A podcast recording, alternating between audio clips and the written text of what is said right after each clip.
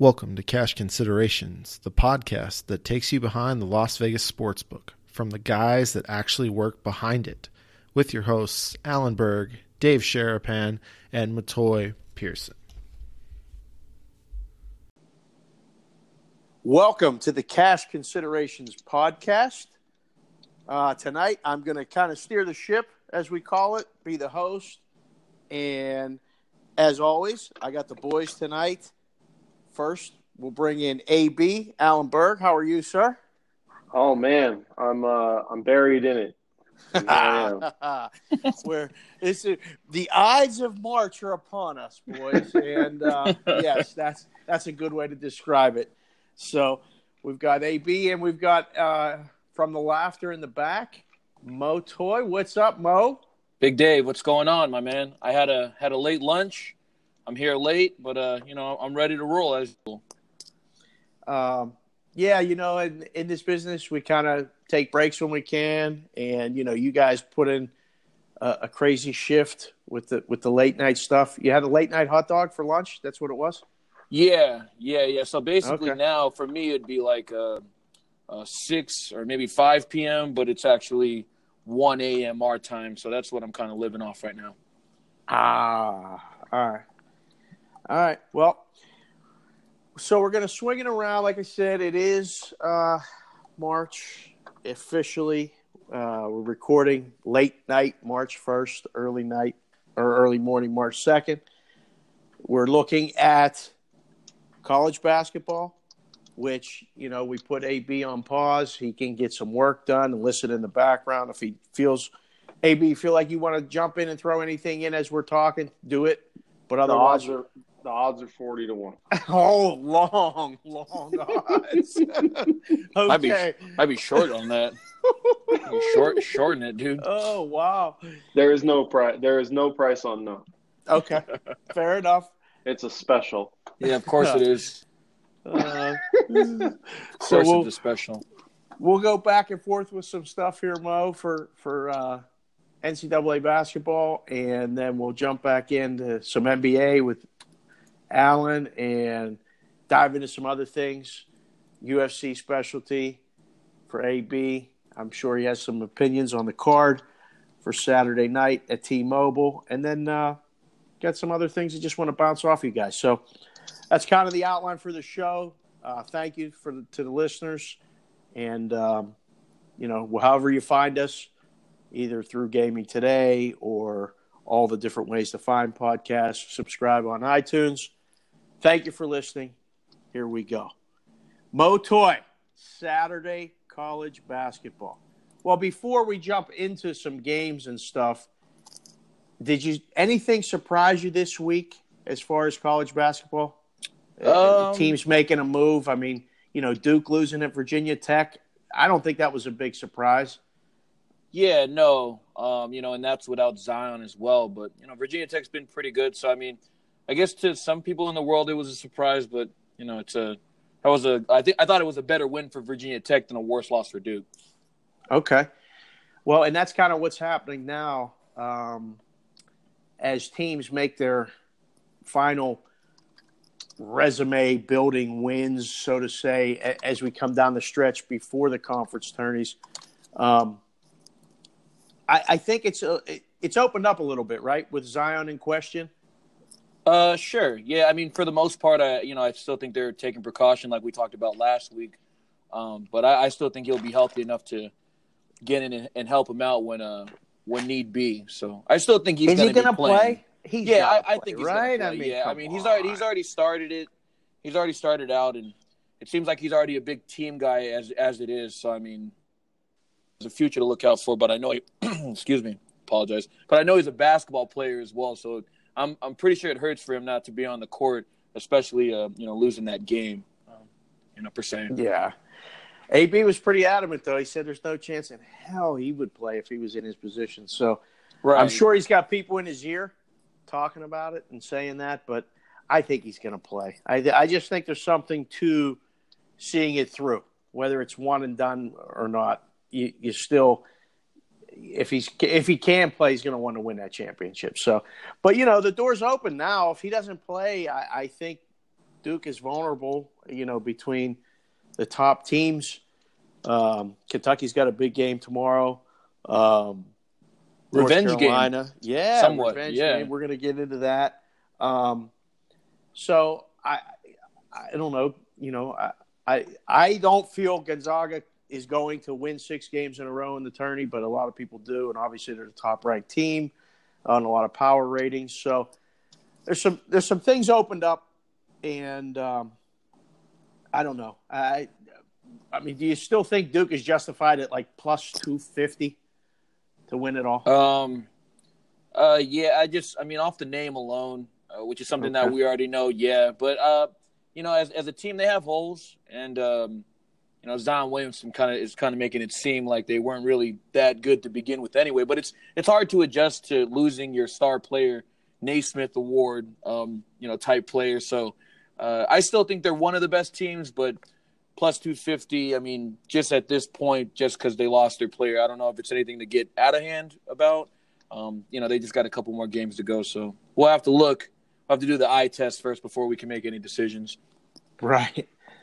And that's the thing. As you look at prices for futures, you know, when we discussed this last week, and we did this last season in February, we did a lot of these, you know, shows and podcasts where we discussed conferences and strength of schedule and things like that, mid majors that can make a run. You got any gems that you're kind of looking forward to seeing what they do? Um, you know, you were had I can't remember who it was last year. Was it Texas Tech? You had a big price on, or somebody Uh, like that. michigan was the big one um, but the other but the other two mid majors were uh, buffalo and loyola chicago those were the ones Okay. that we gave out um, and we were i think buffalo was starting to get better and people knew in the mac they were strong they, they got that win against arizona smoked them They smoked Yep. him, man. It wasn't close, but no one knew about Loyola, uh, which I was the most proud about uh, personally because I, I think it was something I just I just kept saying like I've seen them play and they're they're really gritty on defense, but they were never able to score, and then somehow they got like kicked it into gear with a lot of the seniors, uh, juniors and seniors they had, and they and they made that run to the Final Four. So um, they they they kind of lucked out by not getting uh, Kentucky or Arizona, and uh, their road was uh, Nevada and uh, Kansas State. So kind of lucked out on uh, getting Loyola Chicago all the way deep like that. Yeah, that was fun. Sister Jean, everybody knew about him by the time they got to the second weekend. So Yeah, she left early. She left early from that Michigan game. She didn't even wait for uh, for that final buzzer. They just wheeled her out, man. I don't know where she ended up going. I haven't seen her since. go? I haven't I seen. Sister Jean since that day. They wheeled her out. I said, "Oh man, she she's done here. She's done here." Oh man. There's no death jokes on cash considerations, but I mean, Oh, for God's no. sakes, you know what I mean? Oh. so brutal. That's brutal. it's great. It's great. Um, well, last Sunday, Michigan State took it to Michigan and kind of flipped it around there as far as like power rankings and stuff. I'm kind of looking at something now, um, the BPI and Gonzaga one, Virginia two, Duke three, Michigan State four, North Carolina five, Kentucky six, Tennessee, Michigan, Virginia Tech, and Texas Tech round out the top 10. Yep. Is the national champion coming from that top 10 right there? I think so. Um, for for the most part, I would say yes. I feel like anybody in the world would say yes, uh, but I think uh, throughout the, the the couple the last couple months, uh, you know, we talked to Lindy, um, just talked to a couple people that I know personally that just say like it's it, it looks like there's only like six or seven legitimate teams that can win the national championship, and uh, most of them we put in that that range right there as far as uh, from a talent standpoint, um, coaching standpoint, uh, just overall sense of the game. I mean, these teams are pretty incredible when it comes down to it. I'm not really sure if uh, any of those like mid range, like six to ten seed teams can get in there and try to make noise. Um, you know, with the with the top eight teams playing, uh, or in the as far as in the rankings, playing the best that they are right now. Um, I'll just I'll throw this out. And AB, are you with us still? Are you listed? I'm here. Are you a guy who you know, so we just listed the top ten teams that you know, according to the BPI rankings and stuff, are going to win it. Are I'm you a here. guy that would rather roll over a ticket, or would you buy or find value in a team at five to one or seven to one to win the whole thing right now? It would just depend on the sport. Um, as far as like something like college hoops, um, I always like targeting like a one or two seed that I think has zero shot to win the tournament, and then betting a decent amount of money on them to win it all, and then immediately fading them. Oh, That's like one of one of the moves I used to do when I actually would watch and uh, bet college hoops. okay, okay. So re- bet against the team to win. So yeah, you, you thing, basically yeah. take them to Okay. you basically take them to win it all, uh, whatever you know, good price you can get. So I Ideally, got if uh, I get the Zags right now seven to one, but I don't think they can win it.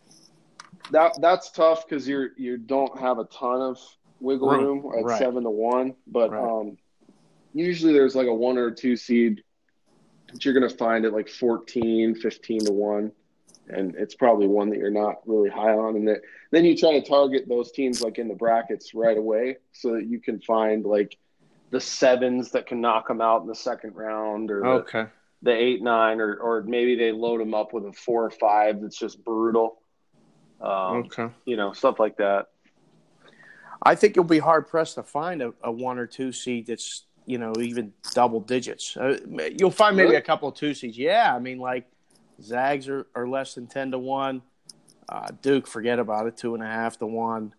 Um, Virginia, like what's Virginia? Seven to Uh, one, eight yeah, to I think- one, I think we have them at seven to one. here. something like that. Yeah, and Yeah. Eight North one Carolina, actually. North Carolina, eight to one also. Uh, we in have to have them at uh, twelve to one. Uh, Ah, there you they're- go. Yeah, they're a little okay. bit. There might How about Kentucky? Kentucky, you probably got really low. Yeah, we got we got them short. Eight to one as well. Eight yeah, Kentucky and Virginia are eight to one right now. Okay. Zags at six, and Duke obviously still at two fifty. Jesus. Oof. Wow. Yeah. Yeah. So I don't know. That's I, I just was curious because you know you get two schools of thought. You know you try to find the value in a team. It's hard. It's a lot harder now. It was a lot easier in December and January before conference play or as conference play got started. You could probably get better prices, but I like that idea going against a team once you you find that price and you think they're going to lose. So you only have to go. I mean, if they get to the final four, you you got to go four games deep. But that makes a lot of sense. Um, I'm with you, Mo. Though I think uh, the, the Cinderella story, long shot story, is just it's not going to be there this season. I just can't see it. Like even the teams, you know, from 11 to 20 or 25.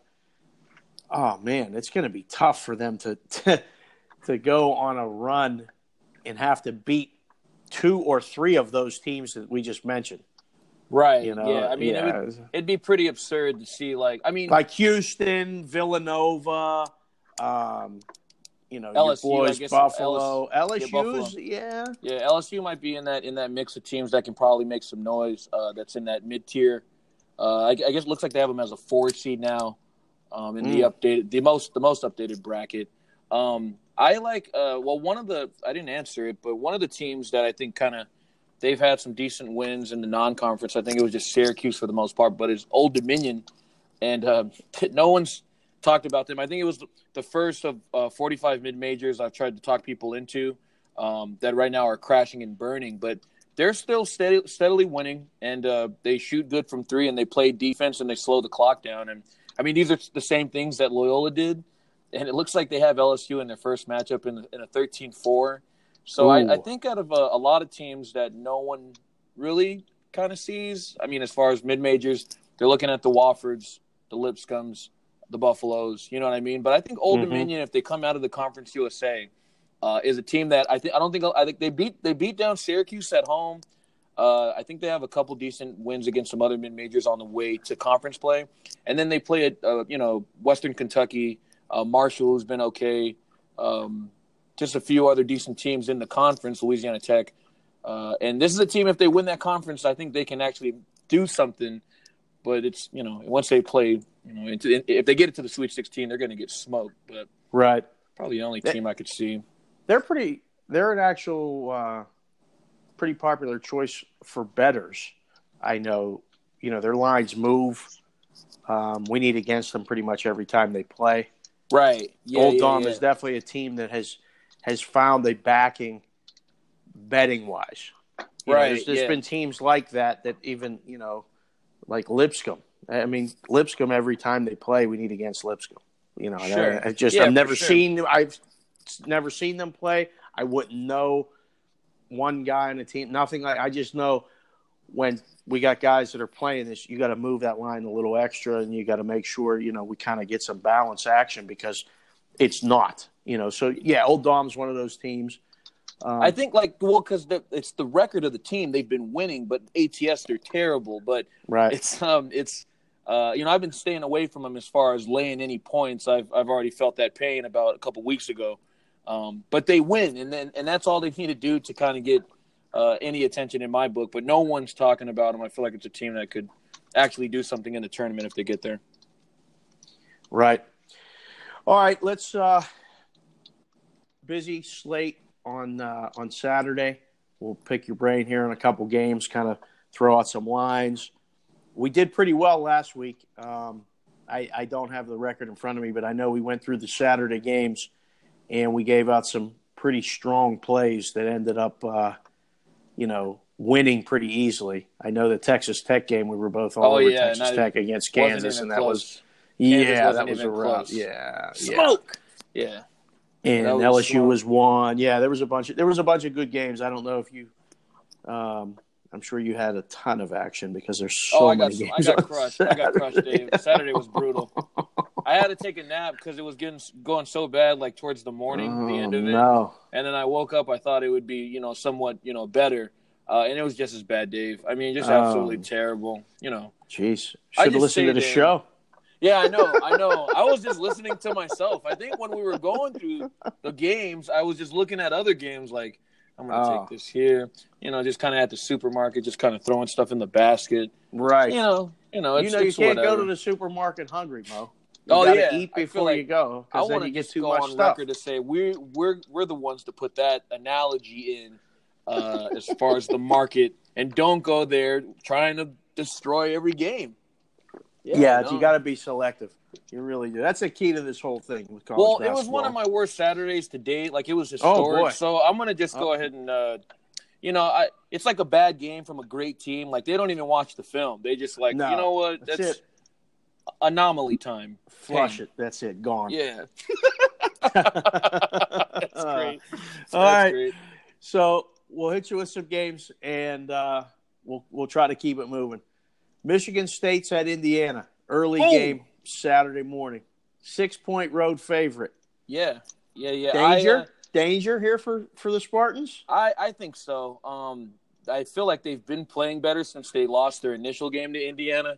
Um, I'm not going to count that Illinois loss; that was kind of brutal as well. But yeah, coming off that big win against Michigan, uh, I know that they, um, you know, I don't know if the Izzo's going to have them kind of falling asleep here, but I think Indiana's played better. Uh, they got a great win against Wisconsin, and I think they'll try to match up as as, as well as they did in that game in uh, East Lansing, and I think they'll be with uh, be inside that number. Wow. All right, I agree with you. Um, let's see here. Syracuse Wake Forest, forget that. Oh, Kansas is laying seven at Oklahoma State, also an early start. Right. Uh, and then uh, Kansas finally got their big win um, against Kansas State after getting mauled. And I thought that was a great spot to bet Kansas. I had a little bit there. At Um, home Yeah. Great on win. Monday. Short And- number. Yeah, short number. it was and, only four, right? uh, yeah, short rest. Uh, only on Mhm. a day and, and change. Um, Mm-hmm. you know, to get get prepped and get ready. So, um, yeah, I thought they played great. Um, and Oklahoma State uh, gave Texas Tech a, a fight. I think that was on Wednesday. Is that right, Mhm. Dave? Mm-hmm. And um, Yep. Texas Tech also came off that big win against Kansas, uh, going into that one at home. So, you know, it's tough. Oklahoma State's been brutal to watch. Um, I remember one game, I think it was against Texas Tech the first time. They ran a six man rotation and lost by about 30. Uh, I can't really figure them out. I know that they shoot threes just as well as any any team in the Big 12. Uh, they're, they're lights out from three. It's basically the only thing that's going to keep them in this game. Um, if I was telling a buddy, if I had no choice, I would take the points at home. Uh, but I don't know if I'm ready to bet against Kansas. So for me, it'd be a no play. I'd bet the dog. I think I'm going to just not get involved there. This is one I would take the home dog again. You kind of, and it's one of those we, you know, we say the expression "hold your nose." Right, Just right. take it and don't look. Just watch and Don't even watch. there. Yeah. I like Nah. it. I like it. Don't Uh, even watch. It's nah. great. LSU. This one looks looks. uh I, don't know what to make of the line. It's only a one and a half point favorite at Alabama. Yeah, uh, I think Bama's played their best basketball at home, uh, as most college basketball teams do. Um, and uh, you know they got that big win against Kentucky earlier this year, big win against Mississippi State. Um, I, I think, and uh, I think they beat Auburn at home too. So um, just a few teams I'm I'm listing off that are that have been solid throughout the year. Um, so Alabama's uh, there's no uh, they're not going to be starstruck by seeing LSU coming in with the the big wins they have. For me, I would probably still side with the home dog. Um, usually, that's what we do with the short number, Dave. I think for for the most part. Um, you know, LSU. I don't know if they have Tremont Waters. It doesn't seem like they've been needing him. Two big wins without him. Uh, for me, I would go with Bama. Go with Avery Johnson. I feel like they can score just as much and kind of keep the pressure on LSU and probably get a win here. Okay. Um, I'll go opposite you there, and it's not a, because of anything you said. I just think um, LSU closed as a six point favorite at home against Alabama back opening conference play. Well, geez, it's almost two months ago now. And now it's one and a half. I feel like the line should be a little bit bigger. It's probably a trap, and you're probably going to be right. Alabama will probably win and cover. But I'll bite, and I will take the short favorite there and go with LSU. Yeah. So, Man, there's a possibility where they won't lose again as well. So go ahead. And, well, that's what I think. I think they got some yeah, momentum. maybe maybe right they now. don't lose. That yeah, that I'm going to ride the momentum train there and go with LSU. Uh, let's see. There's some other mid games there. I'm looking at the wrong date. Jesus. Sorry, I was How looking. about Wisconsin at home against Penn State? Wisconsin's laying seven or seven and a half. Um, the the boys at Penn State have been playing some pretty good basketball, competitive, very tough at home. Um, you know, big upset of Michigan at home. I don't know, dude. I, I think the dog here is is live actually to win the game. I, I and am I being biased, or you think Penn State's got a shot? No, I, I think you're actually right here. But I think for the most part, uh, besides the win at Illinois, which I mean, it was almost ridiculous that Illinois was laying points to anyone, Yeah, especially Penn right. State, uh, which we were all over Penn State. I think it was like Yeah. our, our only legitimate win of the of the morning, um, which I we, we didn't have to sweat out. But most of the wins have been at home, um, and then I think they had to play Purdue, which they had a rough. They struggled against them a little bit. Um, you know, down down on, on the boards where Wisconsin actually does well. So I think Wisconsin plays better um, here at home. Man, you know it's rough betting against Penn State because they finally found their niche. They finally they're finally scoring just as well as they were last year down the stretch. I'd probably lay um, if I could just lay a short like there's still sevens out there. I'd lay I'll lay a short number. Um, but wi- I think Wisconsin will find their edge after losing to Indiana. It was just such a tough loss for them. I think Wisconsin's good here at home. Total's low, one thirty. The usual Wisconsin, yeah, usual Yeah, right. Wisconsin total. I think that's what we were saying about the Big Ten totals, and I was looking at the morning ones, and they were Ooh. just flying under. Yeah, I think a few of them flew under. Um, I don't know if that's actually correct, but I remember seeing some of the scores in the first half, and it was yeah, know, just not really scoring much, man. no, and it's uh, probably going to continue even into the maybe something to watch, you know, in the conference tourney. Uh, we'll see. All right, the matchup, one of the matchups pretty much of the day, maybe the top matchup of the day, the rematch: Kentucky at Tennessee, revenge game, Mo, Yeah, huge. revenge tour, Huge. huge, right? man. Tennessee has Oh. been. Uh, they had a the rough loss to LSU on the way there, uh, right after. Um, you know, they this is going to be a big. I mean, I know they've been looking forward to it, and it's just you know they're they're not going to let Kentucky run all over them, and we know that for sure. Um, you think what? Do, what do you think about the number there? The line there, I think two and a half, three is what they're showing right now. Yep. Uh, for me, Uh, uh, I think it's fine. I think we had it at four when we had the advance line out a little bit earlier. mhm. Um, seemed like it should come down to about two and a half, three um, after the first deal. And how Tennessee's kind of looked down the stretch. I think they just struggled right against uh, Georgia. Is that right? Um, They well, the last game they played was at Ole Miss. Oh, it was Ole Miss. Yeah, Yeah, was they Ole won by they won by two. 73-71 was uh, they were down actually and won, and came back and won that game late. Yeah, that was the same day Kentucky struggled against uh, Arkansas, right towards Yep. the end. Mm-hmm. Yeah, a lot of missed calls at the end of that game. It's like the refs kind of wanted Kentucky to win Oh, Man, yeah, that was a little bit. It's as It's if really. they, man, You start to wonder about some of these calls as, as you really watch the games at the end, and yeah, it makes me want to bet first halves instead of uh, games yeah, anymore because the the end of some basketball games really turn into a circus, and you just start to wonder. Um, yeah. I mean, between totals and sides, it's hard. It's it goes both ways, but man, there's some calls, and you're just like, did he? Did that really just happen? And Yeah. you can't do. You know, you just go. Uh, no, it's absolutely mind blowing. Yeah, for mm, sure. Yeah, I mean, it's tough. I always just call them premeditated calls. Uh, they know what they're they know what they're doing. I don't wanna- really want to get into it right now. Right, right. Um, but segueing back into the game, uh, I like Tennessee. I I, I think You got to take Tennessee, I think right? Tennessee's uh, the level of uh, you know what they're going to be doing on their home court is going to be enormous. I think it's going to match what they had in Rupp, what what the players fed off.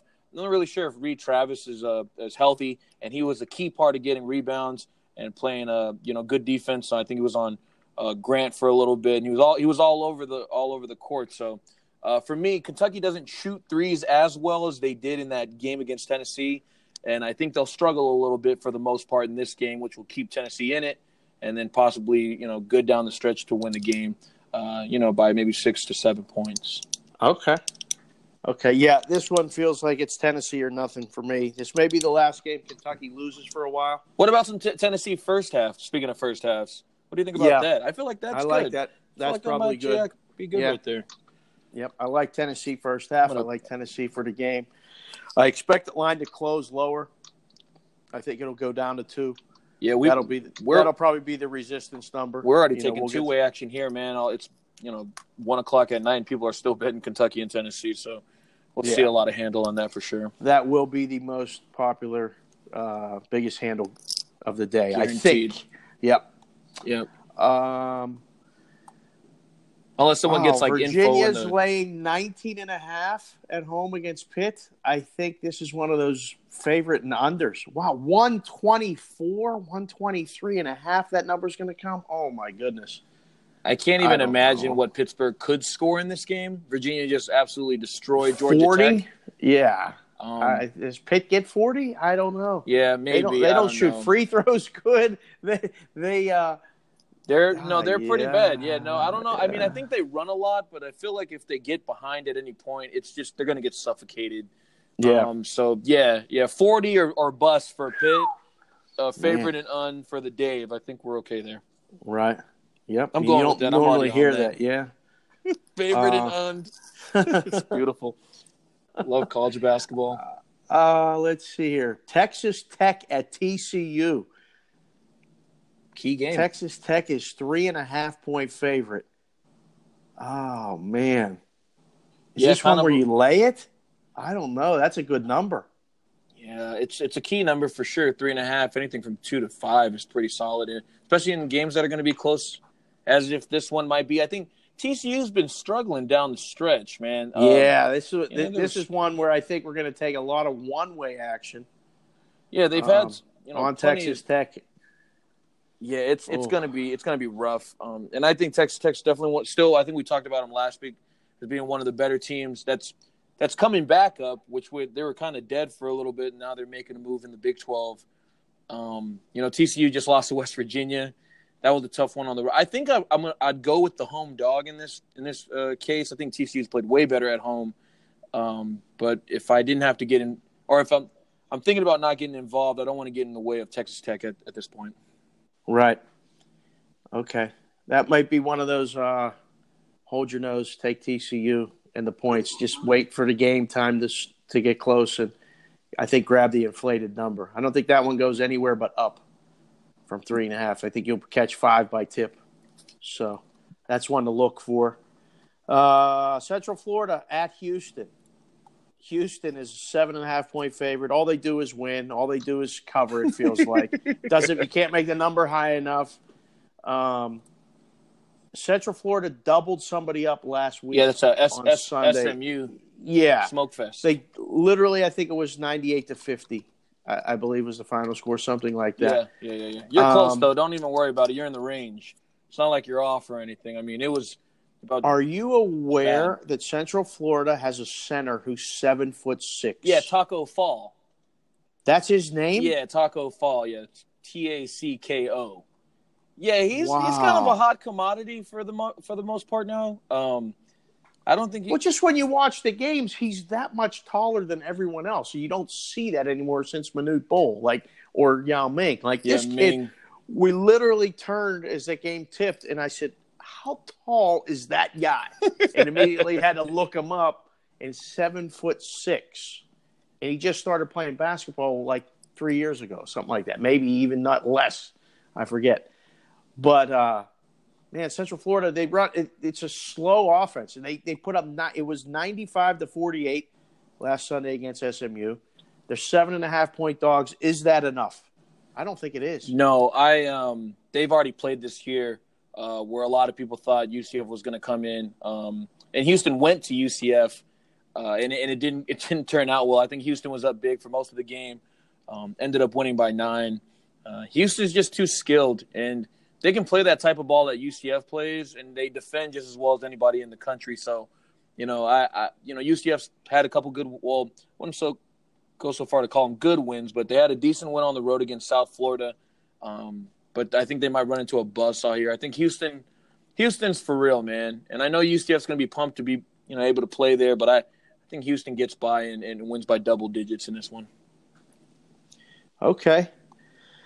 Uh, let's see here. As we get down on the schedule, we get into a lot of these Pac 12 games. And man, the Pac 12 is a mess. Your tweet the other day was great, back and forth with Lindy. God, that was so funny. Washington was an 11 and a half point favorite, a monster number on the money line, making a bid to, you know, have a decent seed in the NCAA tournament, and they go and lose at Cal. Perfect, perfect scenario. Ah. No, I think I've went 0 and 6 on Cal bets this year. Uh, you know, absolutely just terrible. I can't pick a Cal game, and I, I see them. I think watching it as like a you know one more shot to tie it. Uh, it's not even close, and I'm just like, man, like this is this is basically the nutshell uh, game of how I've been doing, not just with Cal games, but in Pac-12 games. Uh, I also had Arizona State last night. I don't think they scored their first actual bucket until the eight minute mark of the second half. I mean, so you know what I mean? I was just like, well, I'm done here. Uh, I think I'm okay. yeah. but Pac-12 yeah, is impossible. So we'll, we'll we're not even going to discuss any of these Pac-12 games. yeah. I got one yeah, let's, more. Let's just scoot by. North Carolina It's a good one. at yep at Clemson, right? Yeah, this is a good one. Let the Little John right. Center. Is that what? Is that what it is? Is that what it is? I think that's. Four point favorite. Oh yeah, that's. Oh man. Uh, I think I'm going to lay this. I think I'm going to lay this number, and I love home dogs, but I think I'm going to lay the points with North Carolina. What do you think? You know, uh, you man, they played such like this up tempo basketball, and the the defense is there. You know, like they know the proper techniques on defending. Like I watch, it's it's weird because I'm saying it because I was watching that Syracuse game, and you know Syracuse was running up and down the court, but they just make the right plays on defense to keep the momentum going on offense, and it's just hard for teams to do to do stuff like that. I watched it against Duke. They ran over Florida State. They ran over NC State. I mean, teams that can get out, they make the right plays on defense to continue the momentum. And Clemson's not going to be able to, you know, withstand that. I, you know, barring it might stay within the number for a, little bit late in the game. I think North Carolina gets over it and, and, and win. They might win by double digits, man. I think they're on a roll. I don't think anyone's talking about North Carolina. Is this true? Is like, I feel like more of it's like with the Kentucky and Duke and uh, Gonzaga. Well, the, and you're right, and obviously it's kind of reflected in this in the future price. And their big win against Duke is discredited because of Zion's shoe blowing out. Right. You know what I mean? Right. So, like, I don't think they're being given enough credit for what they've done and this little.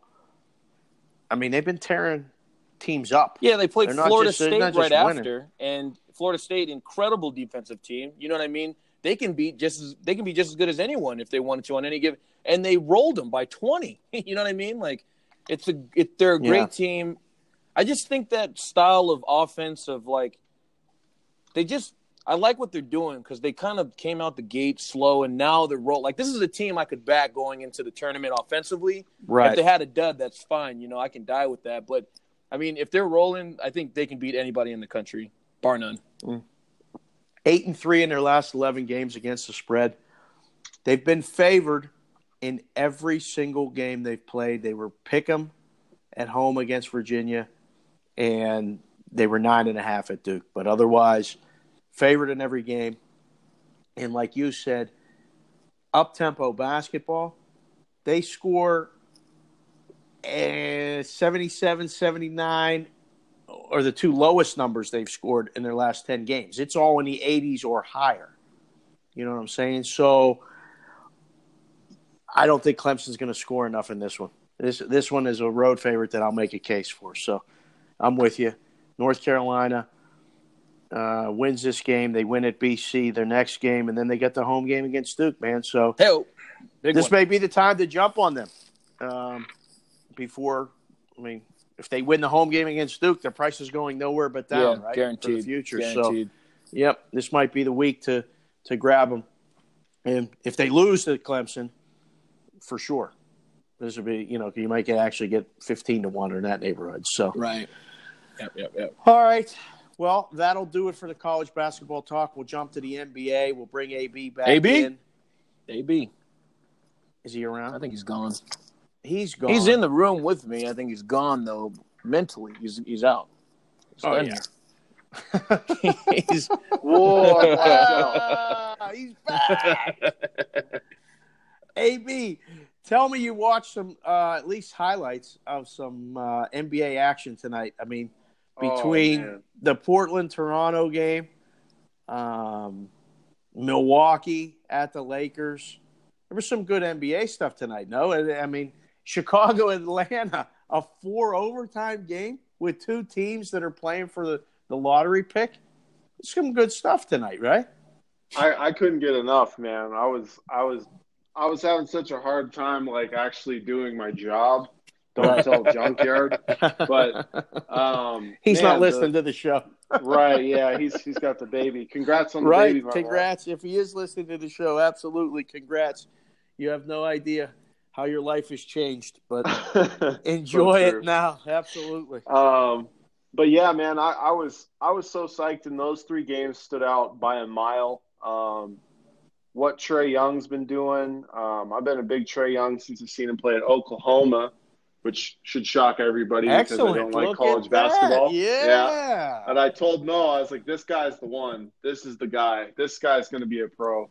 It's it's it's you can't you just can't teach shooting like that. I mean, it's it's another level. I, I don't know how he does it. I don't know how he can pull up from where he does and just. I mean, it was magnificent. If you got a chance to watch it, you got to go back and watch it. I mean, what he was doing was just off off crazy. And then the Bulls played great too. I mean, uh, LaVine had some just incredible dunks in the game. Um, Lauri Markkanen was playing well, um, although he got really shook on a Trae Young layup. But another story. He's a big man. It's okay. Yep. Um, It happens. Toronto was was two really quality teams, just like you know, going back and forth and punching each other in the mouth. Uh, a lot of veteran type stuff on the offensive and defensive side.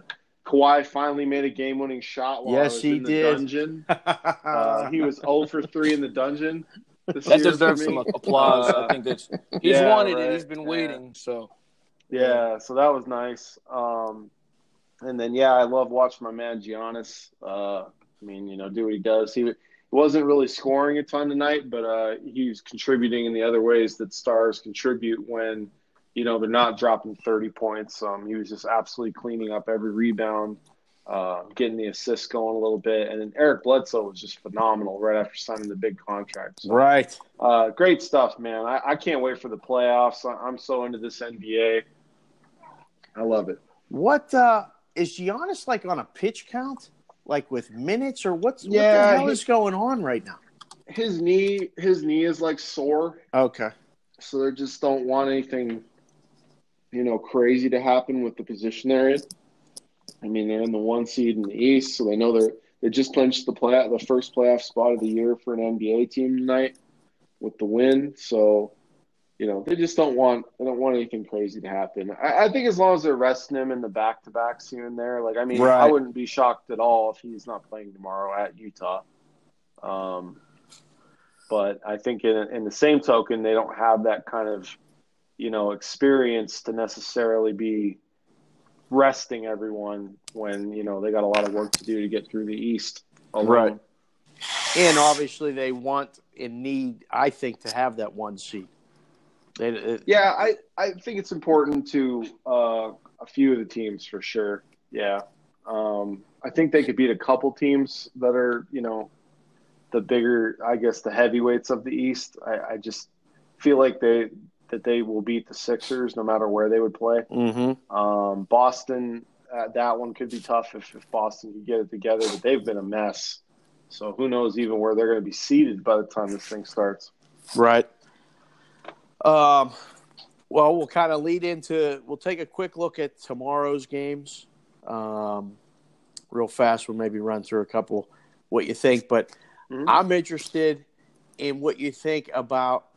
You know, like you said, we don't know if uh, Giannis is going to play tomorrow, and as a result, there isn't a line anywhere, at least that I'm aware of. I'm looking at uh, the screen and don't don't see anything the stuff that goes on with the NBA is very interesting because, like, all the moves that happened on Thursday, every one of them came in. Um, you know, somebody knew Durant wasn't playing for Golden State before we did. Um, and, you know, you take bets on the Magic all the way down the ladder, and Golden State blows a 15 point lead and, and loses. That happens. But, um, then the other one was uh, Philly was playing OKC. Paul George, undisclosed illness, whatever it was. There's a huge move, and they go from a six point favorite, six and a half, to a four point favorite, and you know the Sixers blow them out. So it's interesting what goes on with the NBA uh, with the injuries and the questions. Milwaukee at Utah tomorrow. That's the that's the uh, the late game. Milwaukee's got to be favored, but it's really going to become a short number if no uh, no Giannis, right? Yeah, for sure, especially on the back to back. Um, and It the Jazz are playing great pick'em, yeah. basketball. Yeah. Jazz are playing great right now. yeah, they Um, just had have- a big win at Denver their last game. Yep. Right? Yeah, Yep, exactly. Yeah, they. I mean, they they started uh, off the year with a really strong schedule, and I believe these are the two hardest games they have the rest of the way. Uh, Mhm. the Nuggets and then the Bucks. So um, they're probably going to go on a tear. I mean, there was talk that they may even be able to climb up to the three seed in the West. Um, maybe even the two, depending on what the Nuggets do after after that loss. It's But- crazy in our futures market. We cannot get a bet on the Jazz at all. We, Yeah. we just you know they're just an overlooked team, and they're a quality team, like you said. And looking ahead, they're going to win. I think there's 22 games left, something like that. They're probably going to win 17 of those games, minimum. Yeah, yeah. You I mean, know? it sure looks that way. Yeah. Um, but yeah, I, I mean, they're capable. They they have the kind of schedule where they can really make a run here. But um, you know, the Thunder and Blazers and Rockets. I mean, they're all playing so good. Yep. Nuggets and Warriors even too. I mean, it's just it's crazy, man. Like the West and the East. I mean, the top the top teams in each conference are really loaded this year. It's great. So the two really marquee games tomorrow, in addition to Milwaukee, Atlanta, or Milwaukee, Utah. Um, OKC's at San Antonio, and there's no line again for that because we don't know Paul George's status. Um, Yeah, he's doubtful, so Right. that that'll definitely affect that. So OKC probably a short favorite, you'd say. yeah, probably like three and a half. I would Yeah. think, without George, and then probably like five and a half. if you- if they have right. George. Yep. Um, and OKC coming off the loss to the Sixers. Any side you favor in that one? Um, hard to say. I, I think uh, the Spurs have just had a horrible run lately. Um, They did know, that rodeo like, trip, three right? of ten, I think. Yeah, they were away from home for a long time, and it really catches up to them. I mean, they lose to some Sure, bad yeah. teams, you know. Yeah, I mean they've only lost seven games at home all year. Right. So um, I think if George is out, they're probably a good bet um, Yep. to cover the point spread. Um, if George does play, I would kind of. It's one of those games I'd kind of want to see what where the line goes. You know, if it does open like as high as five, five and a half, then you know if you start to see it come down, I'd I'd probably try to scoop one of those five and a halfs or fives if it's out there. Okay. Um, but yeah, I mean, man, Thunder. I mean, I, I just think they're. I, I think they're really good this year, and um, what the you know they're playing in that three seed spot, and they got a lot of teams like nipping at their heels. Mm-hmm. I I just think they're playing a better basketball right now than the Spurs. So they're they're a tough team to go against, but again, it, it's all comes down to the number. So. Um, It's crazy I- I'd because you looking- when you when you watch the game against the Sixers with George not on the floor, it got they kind of got caught looking around like, well, all right, what do we do now? You know, as it got Yeah. down to the end because George has stepped up and made a lot of big shots and has been the go-to guy. I mean, Russ has deferred that you know when when we need to go to someone, it's been George, and they were down two, four points and close and tied, and it was give Russ the ball and drive to the hoop, not get fouled, get fouled. Like nobody knew what to do, and yeah. when you take that out of the uh, the dynamic, it's very hard. So yeah, I mean, San Antonio looks live. I agree with you. Uh, at least they cover the spread after being on the road that long, come home and catching points. I I think they definitely are worth a look. How about the game of the day, national TV game, ABC, Golden State at Philly. Golden State off two losses in Florida. The Dwyane Wade, you know, buzzer beater, and then the collapse against the Magic with no Durant. Uh, Philly, the question every game with them right now is Embiid playing? Is he not playing? Is he playing? Is he not playing? And that Yeah, affects pretty- the line. I don't know what the line's going to be in this game. No idea. pretty sure pretty sure he's out uh, for this game. Um, I know Klay's questionable now too. So um, uh, you know, when it comes to NBA, man, I, I really try to avoid any of this stuff where anybody's questionable that really matters. Right. Um, that's why, like, if I can get something that tells me that George is out, then I'll consider that play. But but when you've got a question mark on such a key component to that team like Klay Thompson, um, and you just mentioned how uh, things get crazy when Durant, you know, is all of a sudden out, and then everybody wants to bet you, bet the Magic. Um, but yeah, I, I, I kind of look around at these other games. Um, I try to pick on a few teams that are in the tank mode and and whatnot. Um, I, I actually really liked uh, the Hawks and Bulls game over, so that one kind of worked out. I, I'll I try to find like yeah, I'll try to find uh, I try to find like the you know the games maybe no one's really betting and um, try to find an angle there. Okay. Uh, especially like overs right now for uh, teams that are tanking is probably pretty good. Mm-hmm. Maybe a pretty good winner. I think the rest of the season.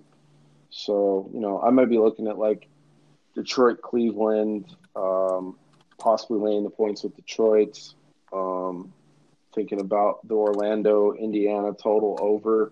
Um, the, the way the Magic have been playing, I think they, they like to get up, get down the floor. Um, but yeah, I don't know. Um, the board's not exactly jumping out at me. Right. Um, but yeah, those are the kind of angles at least that I would be looking at. Uh, and for the listeners to catch the show later, I just looked ahead to Sunday. Some real trash games, boys. Some real trash Oh games. man, A rematch, an epic rematch of the Hawks and the Bulls. Who knew they had a home Yeah. and home? I think you can safely bet the under. It's a twelve thirty Right. start here for us, Right. and a four overtime game. I'm gonna write Probably that down before I inflated forget. number I gotta write it under. Atlanta, Chicago. It's gonna kill me Uh, if I if I don't bet and it happens. Houston, Boston preview um, of the NBA Finals possibly Sunday.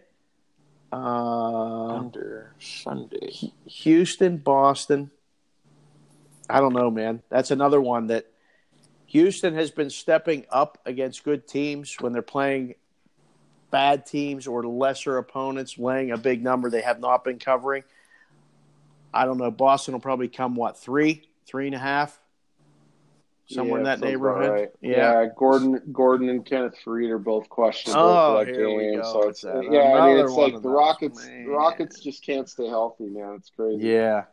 You just cannot keep guys on the court. Um, And Faried just Yeah. started. Jesus. Wow. I know. Yeah, he's been he was playing great too, Yeah. man. Like really good for them.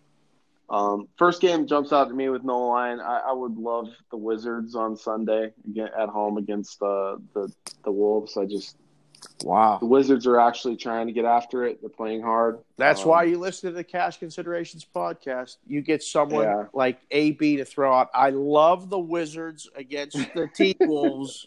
no one else says that. The T Wolves are horrible on the road, man. They Like, I- I just don't think they they have a lot of like. I just don't think they have a lot of heart on that team. They just They're they not just making the seem be playoffs, play- right? No, not at No. all. No, they've. I think they've won Not like at three all. games in their last. Not at all. George Foreman podcast. HBO boxing shout out. Um, yeah, man. I, I don't know. Uh, like I said, you know, take a look at the markets, follow these numbers. Um, you know, look at these tank team overs. Um, you know, and then try to stay away from the the big injury games and stuff. Uh, there's just too many shenanigans that go on in that, so you don't know what what you're really laying. So our NBA discussion in the last couple weeks um, has been on the Western Conference in the bottom half, who's going to make the playoffs and who's not. Has anything, and we've talked about it, the Clippers will lose a draft pick if they make the playoffs. All they do is win now. They've won Yeah, since we said that. And as they continue to do that, they're separating themselves from the the T Wolves, who look like I agree with you, they're not making the playoffs. Can't win on the road. Literally nine and twenty three on the road this season. Worst record There you go. other other than Dallas and Phoenix. That's the, the third worst record in the uh, Western Conference on the road. So they're out. Um, right now, the Spurs are sitting in the eight seed. Uh, still think they're going to find their way in. So outside looking in right now, Sacramento and the Lakers. Are the Lakers making the playoffs? AB? I don't like LeBron's No. body language. No, they're going. They're no. done, right? They look toast. They're done. Yeah, they're done. That game tonight was a great example. I mean, they just uh, they just don't play as a team. That you know, you can just tell. Like, I think LeBron's over the whole Luke Walton era. Like, it's his team. He doesn't have the team he wants right now, and so he's just showing up. And he does play hard in in portions, but I've definitely seen him disappear in parts of these games. So I don't like Yeah. his body language either, at all. for sure, Like, I yeah, he, just- he you see there it was now. a huddle. Yeah, go ahead. Oh, sorry. There was a huddle in the Pelicans game, and Luke Walton was like talking to the team, and LeBron was standing closer to the scorer's table out on the court with his back to the team. Yeah, I'm like, how is this leadership? I'm like, and what made me so mad about it, and I'm going on my, one of my rants here real quick. Um, the, if that's Russell Westbrook, that's all Oh. anyone is talking about. oh, he's buried. That's all anyone is talking about. Like it Yeah. drives me freaking crazy how LeBron gets these passes that other guys don't get. And like the, you know, we were talking about uh, the game the Thunder just lost and I got you can ask Mo. I was sitting here with Mo and I got so mad. I'm like, I love how they put these stats up about Russell Westbrook where well, when he takes over 20 shots a game, they have a losing record. When he takes 19 or less, they have a winning record. I'm like, because they're probably losing. right. So he's trying to bring them back in the game. Like they act like that these stats like are just so skewed to what they're what they want to say. It's crazy. It drives me nuts. Yeah, he does. Uh, uh, Westbrook gets a raw deal. There's no question, but LeBron gets a pass. I totally agree with you. And Yeah. You know, I mean, even you see things like just a bad pass, and he's standing in the lane, he throws his hands up, and almost turns his back. They're running the other way, and he's like, "Oh, what are you doing?" You know, I mean, like the the things that that happen eh, where you know that if it was certain guys, they get lambasted, they get blown up on social media, Yeah. and post game, LeBron can do and say whatever he wants, and it's taken on a, a, a, a it, just it's it's caught too much momentum, and you can see the team is is just not connected. There's no Yeah. synergy at all. They're not playing as a team, like you said, and I would be shocked if they made the playoffs right now. Like, what are they going to do? Go on an eight you know, game winning streak. It's not happening. Their strength of schedule right is really tough the rest Yeah. of the way. Yeah. So- Um, I I mean, uh, it boils down to the fact that he wanted to trade this whole roster for one guy, And everyone and, knows it. and so they know it. And it's, Yeah. that's tough, man. That's you know, with a bunch of young kids who you know they get drafted there, they think, oh man, I'm gonna be a Laker for my life. We're gonna win championships, and then. You know, you you get Le- LeBron comes in, and then it's like, oh, by the way, we're probably getting traded to New Orleans, who may not have a team in two years. So, Right. you know, it's it's a lot for those kids. I think to have to deal with at these young ages, and then when they probably are like, you know, they they grew up on LeBron, but I think they also are now dealing with LeBron the person, and that's a whole other thing. So Yep. it's a shame. All right. Table the NBA talk. We'll jump to uh, big UFC card at T-Mobile in town this weekend. In addition to, uh, oh, before we jump into that, the NASCAR races here in Vegas this weekend. Let's break that down real quick. Anyone got anything on that? Mo, you got anything on NASCAR? Pass. Good. All right. AB, you got anything on NASCAR? All right. Zoom. Zoom. There we go, making noise. Yeah. Um, that's it for me too. All right, we Listening covered the the wrong NASCAR. show, folks. Yep, Sorry. that's it. It's a, it's a hard pass. It's done. It'll be here, and I don't even want it on the TV in the room, but we'll probably have to have it on just to see when it starts and if there are that many caution flags. However much we put up for the prop. That's it. It'll be in the same place that that Bills Jets game was on back in the day when we were talking. Right. It. Yeah. Yeah. It's got to be In the on the, bathroom. TV. It's it. Right. That's it. All right. So we covered the NASCAR race. That's good. Uh, you can put that in the notes if you'd like. Um, let's go to the UFC and something that you know people actually watch and bet and have you know more and more interest in as these cards get better and better. Um, I'll kind of just throw out um, a fight or two or three AB, and if uh, unless you want to jump in and No, that's right. cool. Yeah. so, uh, let's see here. Garbrandt and Munhoz. Munhoz. Munhoz. Yep. Yeah. Um, Garbrandt coming off two championship uh, losses to TJ Dillashaw, both by vicious knockout loss. Um, before that, he was undefeated, hadn't lost a fight, uh, took the belt off Dominick Cruz. So, uh, you know, those obviously are two crushing losses for him. Um, Current number comes- is 160. It's yeah, you're looking at like 150 to 160 on Garbrandt. There's a couple 145s, um, high price on the dogs, like plus 130, pretty much. Um, Munhoz is going to want to, you know, wrestle, and uh, you know, Garbrandt's going to want to um, going to land big shots, and that's just basically how they fight. Um, he's a tremendous, uh, tremendous on his feet with his hands. Uh, you know, if he hits you you go down. Um, he was able to drop Dillashaw a couple times and uh, almost stopped him in the first fight, but it ran out of time. It was one of those kind of situations. Mhm. Um, I I wrote in gaming today. Uh, I wrote about a couple of these fights. This was one of the ones I wrote about, and I normally do not recommend betting a guy who's lost two in a row. Um, it's kind of like one of my UFC things, but I just feel like he lost to one of the the best pound for pound fighters in the world, and as Pedro Munhoz is good, but I don't think he's as good as Cody Garbrandt, and I think that at some point Garbrandt lands something that will make the difference in the fight. Okay. Um, whether that's early, late, I, I'm not real sure on that as far as the timing. I think he definitely, you know, uh, should have learned from the two fights with Dillashaw to be patient. Um, and uh, you know, we'll we'll see what we'll see what happens. But I, I like him. I think uh, laying 150, 160 is not crazy. Um, you know, I, I, I think you're okay there. Okay. Um, any opinion on the women's fight, Torres and Zhang? No. Um, Okay.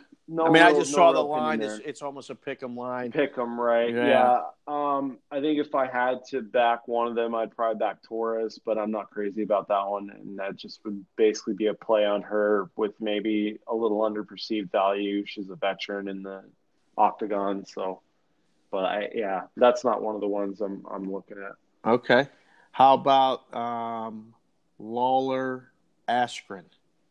Uh, this is one of the marquee fights um, before they uh, announced Woodley and Usman uh, for the co-main. Um, Mhm. Lawler is a former welterweight champion. He's he's probably, in my opinion, the best fight I've ever seen between him and Rory MacDonald.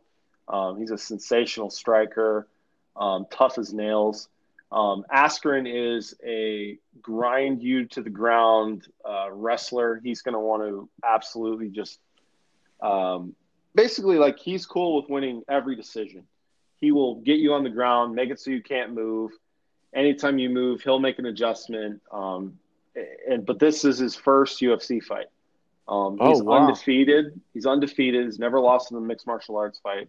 So you can kind of like think of him as kind of like an American uh, Khabib type of Okay. thing. Okay. Um, but uh, you know, he's he's a big uh, NCAA wrestler. Um, you know, he's he's just been he's just a fantastic like athlete, basically. Um, It's a big price, though. No. yeah, I mean, Lawler's kind of on the back edge, and it's a terrible matchup for him Oh, because okay. all he wants to do is strike, and he just if he's on the ground, like he's not gonna go anywhere. Like Mm. if you remember some of the classic old George St. Pierre fights, that's yeah. pretty much what Askren does. He will Okay. get you down and he will tire you out for the entire five minutes. So he's really got to land something. Um, I'm sure he's going to be a popular public dog. Um, you might be able to s- sniff like minus 250 maybe uh, later on in the night. Um, most places are sitting at 275 to Mhm. three dollars. Um, there are a couple books that have 250 right now. I don't know how much they'd let you get down, but um, Askren should win. There's always the possibility of nerves. There's been some good, uh, great UFC fighters that when they made their debut, uh, they didn't fight well or lost close decisions and things like that. Okay. But I think Askren's like a total pro. I, I find it hard to believe that Lawler will win this fight. Okay. Uh, the co-main event you said is Woodley Usman. Yep. And Um, uh, welterweight Woodley, title fight. Yep. He what is he about 165, 170 number? Uh, yeah, we got him a little high here right now. Okay. At Caesars, we're at 175. Okay. Um, but yeah, 160 is pretty much market. 160, 165. Um, we've got we've actually got some pretty sharp action on both sides of this fight. Um, so it's kind of interesting. I'm not quite sure. I kind of lean Woodley, um, just because he's, you know, he's beaten some of the best guys out there time and time again. Um, Usman hasn't looked all that impressive in his last few fights. Um, really grinding out some pretty ugly decisions to get here, but now he's here. So uh, they fight very similar. Both are wrestlers, but both have tremendous power in their hands.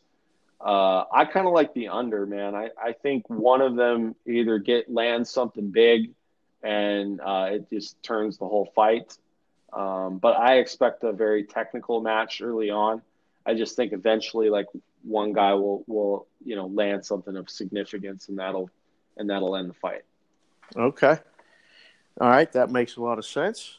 Um, the main event, it's uh, the battle of the most common names in the world, I believe. Smith and Jones. Smith and Jones. Smith and Jones. Uh, it's a big number, and you know John Jones is, uh, you know, the the best. Is this Yep. price? Uh, are we live at all with the dog here? Man, I, I mean, I can't see it. I mean, nah, it, Jones is just on another level, and I think if if Anthony Smith were to land the the, the million dollar punch, um, you know, it would be a shocker, and I think Jones would come back as a significant favorite in the rematch. Um, he just has so much talent in every facet of of mixed martial arts. Um, Smith's been on a hell of a run.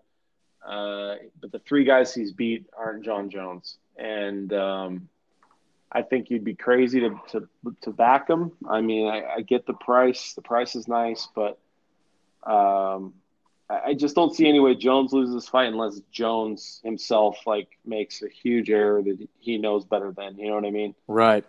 Okay. It Just yeah, I, I I like the under. Um, it's been going up. Uh, you're getting like plus money everywhere. Um, because I I kind of feel like I could see Smith just going for it. So I think there's a shot he could if he wins the fight, he probably wins early because he catches Jones early. Right. I don't think he wants to get in a five round fight with John Jones. No. Um, there's just too much too many opportunities at that point for John to like land something huge, get him in some type of submission. Um, yeah, I, I mean, this feels like a slam dunk win for John Jones, but um, you know, I'm never really comfortable laying nine dollars, twelve dollars on anything unless I think it should be like twenty five hundred. Right. I don't think it's quite that crazy because it is mixed martial arts and it takes one shot to change a fight. Yeah. But yeah, I, you know, like I said, I, I'm looking at the total under. Take a shot that Jones can finish him in the uh, the first round or the first two minutes and thirty seconds of round two. Okay. All right. Well, that'll uh, that'll cover the UFC. Hopefully, uh, if you haven't read the column, get on Gaming Today. Read AB's column because he dives into this stuff pretty deep. And uh, you know, hopefully, Yeah, like. go ahead. I was gonna say I like way too many fights, so you know either uh, either I'm gonna kill it or I'm gonna kill myself. I don't I'm not sure which is gonna happen. But when I when I like I don't know, it just seems to always go that way. It's like one of those things where I go like seven and two, eight and one, or I go like you know oh and nine, or like one and eight. So we'll see what happens. I like a lot of favorites, which always scares me. That's when I mix in a lot of dogs that I kind of feel like I'm really seeing the board, but Right. just seems like a favorite card to me. I'm a little little concerned to parlays, so hopefully we have a nice uh, upset somewhere in there that helps us out. Yep. Um, you guys take parlays on it? Yeah, Yeah. Mhm. It's crazy because we do too, but we've had to kind of limit them because you know they string together three and four favorites, and it just it just adds up and it adds up and it adds up when it's a favorite Sure. card, and then you hit you know you grade the last fight, you know what just happened, you know did that really just happen? You're like, oh, yeah. you know, Yeah, you come in the next day and you go, oh my, It's one of those things you got to measure over time, man. I mean, Right. It's, you know, the six and seven teamers that cash, yeah, they're gonna they're make a nice killing today. But man, when the when the dogs, there will be a UFC pay per view that, man, it's it's just dog, dog, dog, and it, I mean those things just get crushed. Yeah. So, you know, it, it's it's a balance for sure, much like much like a lot of things. Um, all right, let's spin it around here a little bit. We'll throw some topics out there. We'll get a couple quick takes, and then we'll get out of here. Um, just real quick, football, because we got to talk about it because that's what everybody bets and is most interested in. Do you watch the combine at all? AB, I'll I watch with a, you. I watch a lot of highlights, man. Okay. Um, I, I'm very much into a big fantasy football league that I that I'm in with my friends. It's a dynasty league, so we have a rookie draft and all that kind of stuff. So I'm always looking for guys, and um, and you know it helps with the betting aspect too. It Right. makes me feel like you know who who I think actually had a good draft, and I, I don't get too tied up into the measurables and stuff. Uh, but you know I do like to see if a guy. Uh, you know, especially running backs, I think are my favorite thing to watch just Mhm. because I feel like you can kind of find some guys that can translate well with how they how agile they are. I look for that more than the 40 speed. Mo, you don't watch it because you don't bet on it, right? Mo, he's he's not even listening. All right, he's out. Um, it was interesting because in New Jersey they put lines up on it, and Yeah. uh, then they decided that nah, you're not taking bets on that. They voided all the bets. Did you hear about that? Yeah. You- Um, you guys didn't I put heard- lines up, did you? No, we did Okay. not. Um, but I, I heard they uh, they did make it right, and they were going to pay uh, oh, okay. the winners or whatever if Okay. they win, and then refund any of the losers. So oh, good. Okay. they at So- least they at least took advantage of the customer service aspect there. Okay. But yeah, that was a big thing on Twitter for a couple hours for sure. Yeah, yeah, that was one of those things that you're just like, oh, from the business standpoint, it's you can't do what they initially said they were going to do. So if they made it right, all right, give them credit. Um, Yeah. It's just crazy about putting lines up on this stuff. Like I just know just from being here for as long as as you know we've been here and in this business, it's very hard to just keep throwing stuff up. You know, even with props and even with things like you got to kind of be sure at least of managing it, and if you're going to offer it, you you, you got to take bets. I mean, you know, offering stuff that you're only taking twenty dollars on. Why are we doing that? Right? I mean, are you in that school of thought? I mean, we're going to put stuff up. Let's take some bets.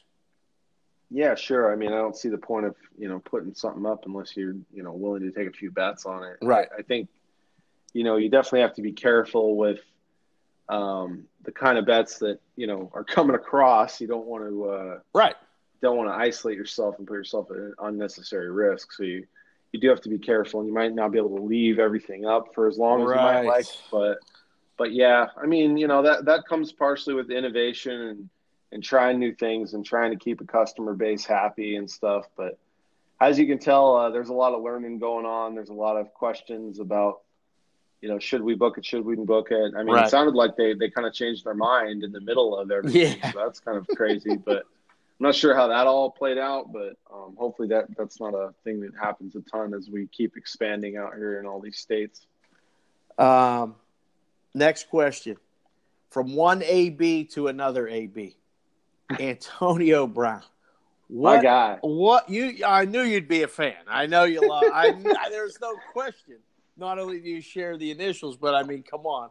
I know he's your guy. Where does he end up? Because he's not be he's not gonna be in Pittsburgh next season. There's no chance in hell. Yeah, um, well, I, I know Schefter came out and said uh, that the Raiders, Redskins, and Titans are the teams that sound like the front runners. Mm. Um, and the Raiders, of course, have plenty of uh, assets and draft picks to trade with uh, the Steelers.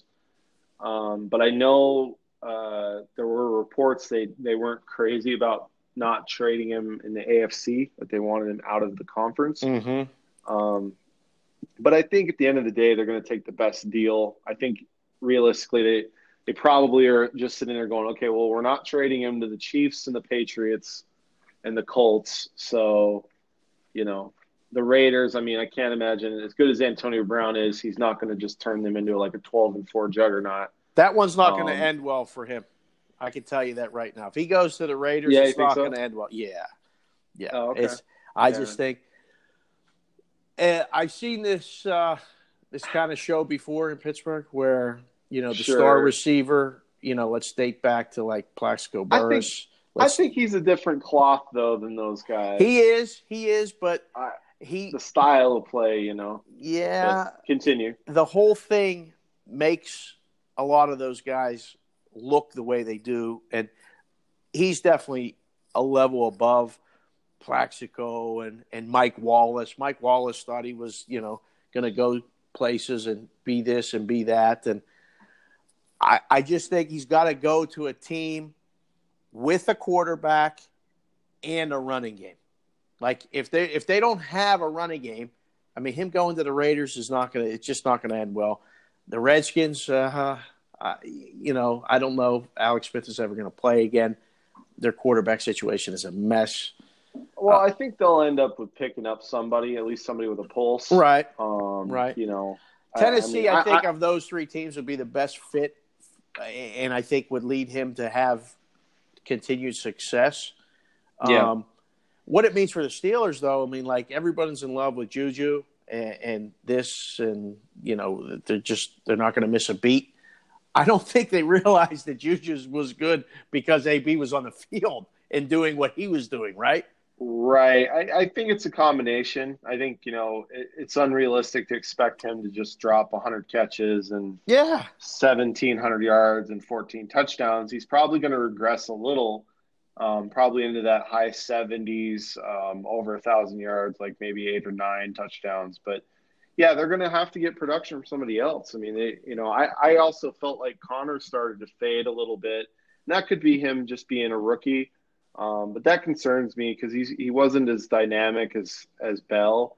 Um, he benefited a lot from that great offensive line that the Steelers have, at least from the run blocking aspect. Um, their pass protection was uh, shaky at times, Right. as Big Ben, I'm sure, would be happy to tell you. Um, but yeah, I mean, It's physical. The it's Steelers- hard the- to be a running back in the NFL, right? For sure. Yeah, yeah. Um, I'm almost starting to buy into this one guy's theory. I forget who it was, but he was talking about how he would never sign a free agent running back, like ever. He just said, "I just keep drafting." Just keep just keep churning them out. Two, three, four guys all like within the last four years. Like, you you have to. It it, it's very hard to just do it like they used to with giving a guy, you know, a big number of carries and using them all the time. You can't. It just doesn't happen anymore. It just you can't. And, and they age so quickly. The window is is so it, it's shortening. We used to say at 30 they're done. Well, now at 27, 28, the wear and tear of five years is, is on them. And Right. yeah, I, I, I agree with you. I don't think uh, looking to sign any free agent I mean, running backs. I don't know. Like for me, I think it makes sense if you're like right there. So for me, if like the Colts decided to sign Bell, I would like that move.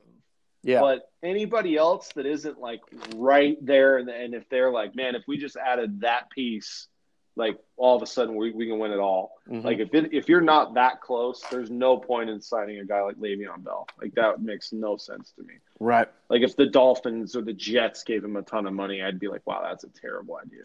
Yep. Uh, all right, we'll jump to hockey real quick. Uh, and I know that you know you're not a huge hockey guy, but the Knights made a huge trade at the deadline.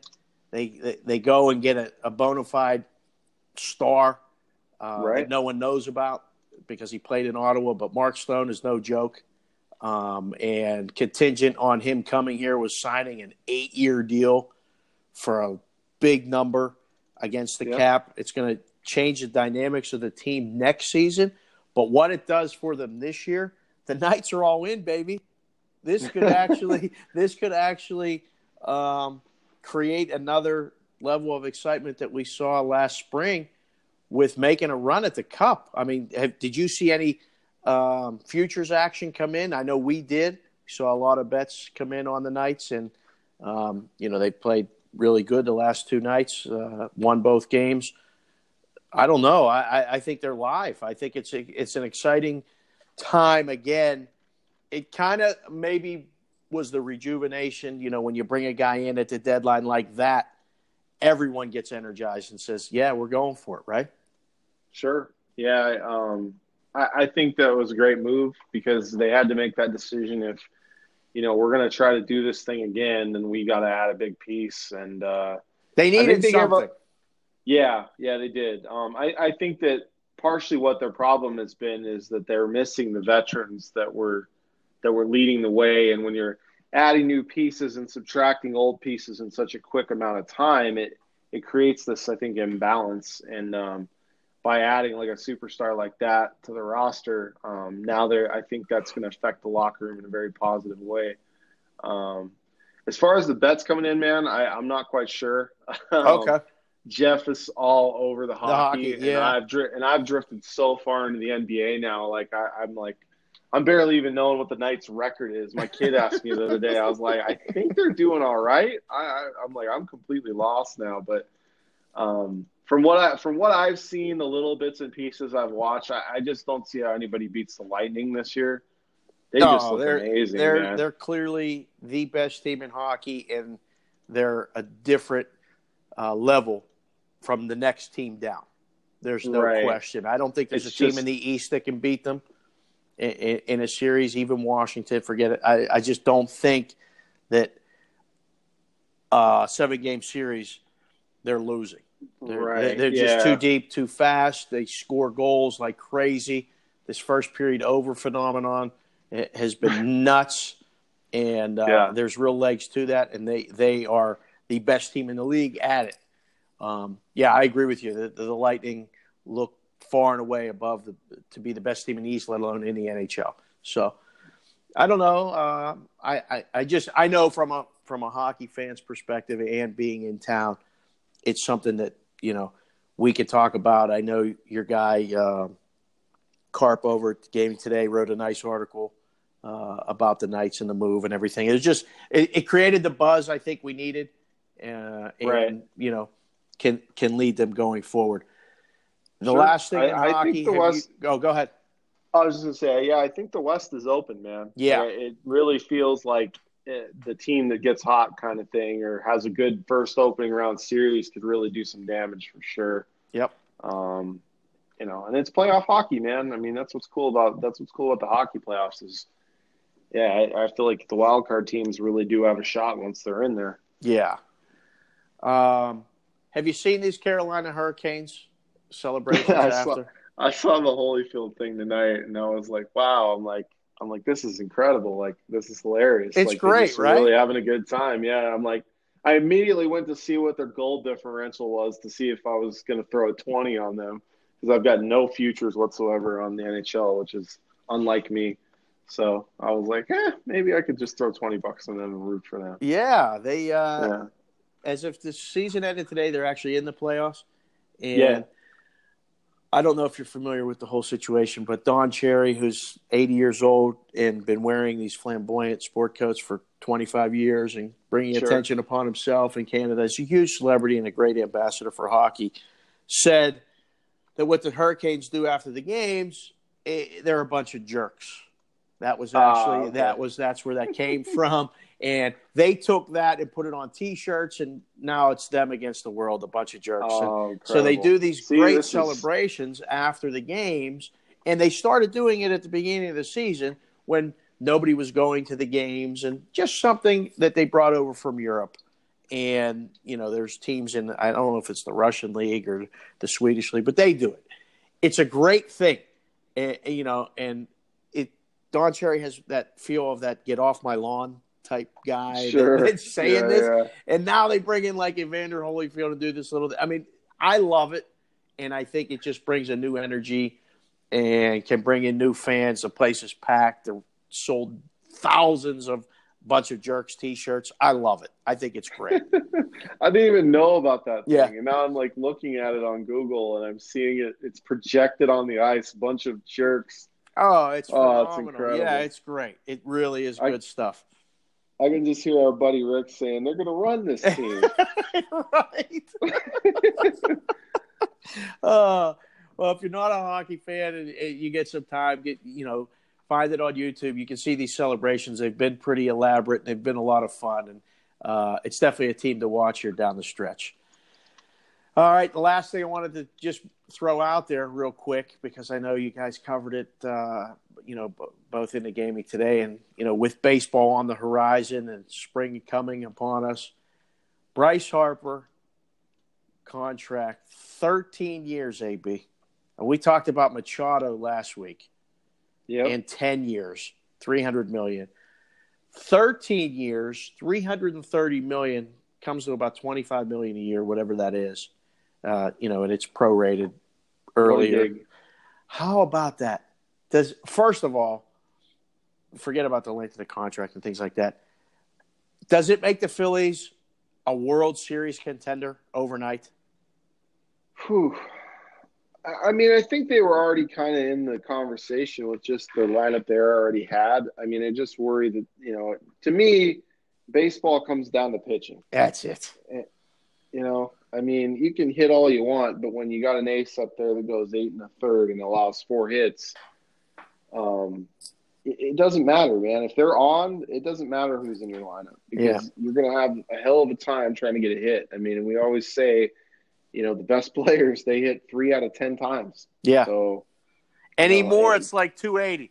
Eh, yeah, you know, yeah, like with all the a- strikeouts and power, yeah. I mean, when you look at the Phillies lineup now, uh, projected to put Harper in the three hole, Hoskins in the four hole, and Oh, it looks it looks nasty. I mean, their lineup looks nasty. it does. But you know what? That three four spot, that's a combined like 325 strikeouts right there between Right. those two. Yeah, you know Sure. so um, i think it's great for phillies fans and i have a lot of friends back there um, that you know this is they sold 100000 tickets apparently the day it was announced that he signed.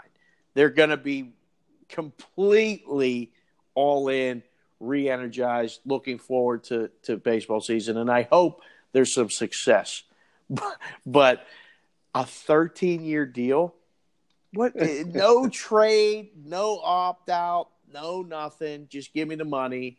We're going to move to philly and we're going to live there six months a year and we're building castle there and whatever i don't know man like it's just too much where are we going with these contracts yeah. I I mean, you know, the money in the TV is just ridiculous. You know, I mean, Whew. there's just so much money for these guys to spend on these players, and I just thought that, like, you know, and, and I wish Boras was my agent because somehow he he can get it done. both. Yeah, right. Like, know, and uh, I'll give him a bigger cut. You know, if if he Sure. wants it, yeah, Yeah. whatever he needs. But if he can get me anywhere in the millions, he can have 94 percent of it. oh yeah, wait, right, without a doubt. Call me up, Scott. It's a good deal. Good Uh, deal, man. yeah, I don't know. Like, uh, it, it seems like, like with both these signings, they're taking the longer term term deal, and even Arenado signing to his extension. Mhm. Um, I don't know if we've reached the peak as far as the number, as far as like thirty million to thirty-two million. You know, because Harper's is really is less. Um, and like you talked about last week, and I thought it was a great point. I'd rather take a shorter term deal for a bigger number per year, especially at the age where I'm still producing. Like at 13 years, he's going to be 40 when this is over. What are we yeah, I remember doing? seeing the I remember seeing the Gundy the Gundy tweets at the end of his contract. He's going to be saying, "I'm 40." I'm 40. Yeah, dude, yeah, so man, it's I don't crazy. know. I mean, I- oh. I, I I'm with you there. I, I don't know where this all ends um, from from you know history. I mean, it seems like these contracts are always terrible ideas, but I don't know, man. I mean, you know, it's kind of like the Joe Flacco contract. Is it worth the Super Bowl championship to have a bad contract for five years? Probably. You know, so Maybe. I, I mean, yeah, I don't know. I guess I- I'm I'm okay with it. I'd rather I'd rather my team be competing if I feel like we're close. Um, again, I I oh, man, I I'd so much rather spend it on pitching though than than hitters. yeah. I feel like you know I want guys that are gonna you know I want guy. I really what I would try to shoot for if I was a GM is is just find every guy in the roster, maybe outside the catcher, that can hit 300 and just get on base, and we'll go from there and just keep piling on hits. Well, and that's You know. where that's where I think you, again, and I always say this like with when you have these outlooks and look, you're always looking at things through a different lens. And I agree with you. I think baseball is going to going to swing back to that because that's the way baseball used to be. We needed 300 hitters, you know, one through seven. We knew the shortstop wasn't going to hit. We knew the catcher wasn't going to hit. Those we wanted you to just play defense. The center fielder also cover the most ground and steal some bases. Otherwise, you know, the three, four, five guys hit for power. It was it was a formula that worked for seventy five years or whatever, and then it changed to this home run. We can strike out two hundred times or plus as long as you hit thirty bombs. We're okay with it. Nobody sacrifices. Nobody moves runners anymore. The game has changed, but I think you're right with the proliferation of pitching and the specialists we're going to have to get on base more. We're going to have to move the defenses. We're going to have to have because when guys are on base, the shifts don't work. You know, you can't be so far out of position where nobody can cover third base when you have a runner at second. You know, Right. so I think you're right in that respect where it's going to come back to yeah, we're going to need just to get you know guys that can hit, guys that can get on base, can bunt for a base hit. It's okay to lay down a bunt if you're on first. If if the end result is on first, it doesn't matter. If you hit it through the shift or you bunt it, you're on first. Now we can do some things. So it's interesting. I just think it it it, uh, it makes the NL East probably the division of. Uh, it takes a little steam. I, you know, the AL East with the Red Sox and the Yankees and and everything is always the one that is most discussed, and and the NL or the AL West with the Astros and and things are out there. But now the NL East is really dynamic. You know, the Phillies have Harper now. The Braves are are back. Uh, the Nationals are with the loss of Harper, but still the best pitching staff in the division. And then the Mets are right there.